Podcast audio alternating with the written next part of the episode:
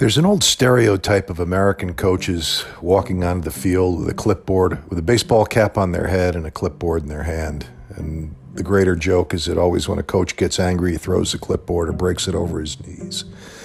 But in my over 30 years of coaching in the United States, I can't recall ever going to a training session as an athlete or walking out to a training session as a coach without some kind of clipboard or index card with some notes about training um, in my hand.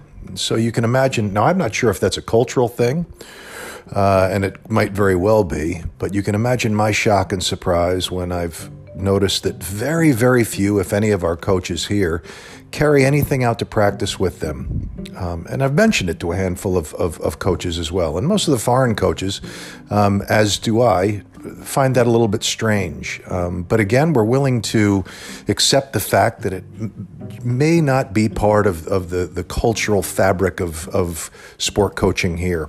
Um, and I'd, I'd like to ask you today to rethink that a little bit and explain both the rationale for uh, taking some type of, of way to document training with you and the uses of it. First off, um, I think it's critically important and it has been critically important through my career to be able to go into practice with a plan.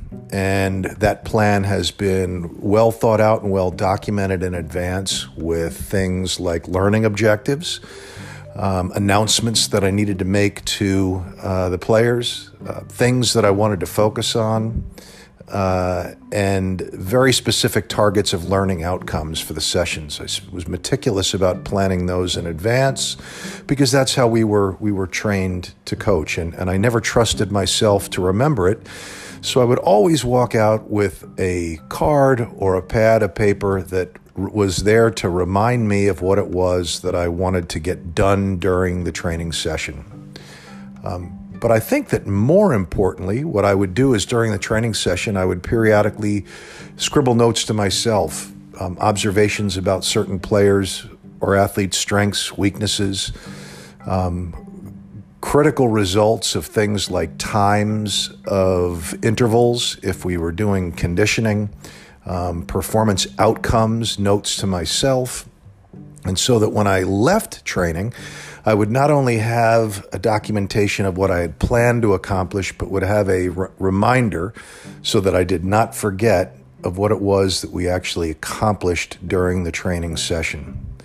Um, virtually every night, I would take that home. I would review the plan against the outcomes.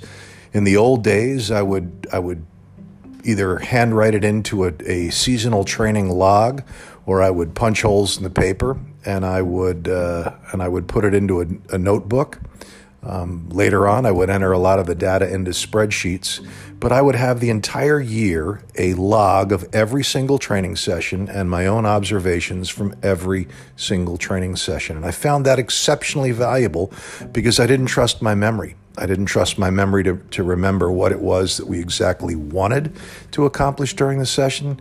And I certainly didn't trust myself that I would remember all the key things that I picked up from observation during the course of the training session. And I'd like to encourage you to think about maybe sticking an index card or having some way to prepare and, more importantly, document your training session for reflection. And then I would really challenge you to do one thing immediately after the session. As quickly as you can, sit down and use a traffic light method, traffic light method of self-evaluation of the training session and your own performance. With green is what went well. What what did we accomplish that we set out to do? And if you can identify why that happened, make a note of it right away so you don't lose that valuable data. The red light would be things that did not go well. The workout was too hard. Attendance was poor. You didn't achieve the learning outcomes that you had hoped.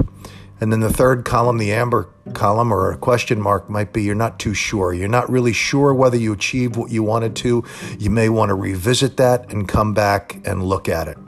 It's a five minute exercise. If this worked, this didn't, and I'm not sure on this, that will help you guide your next training session and subsequent training sessions more effectively and efficiently.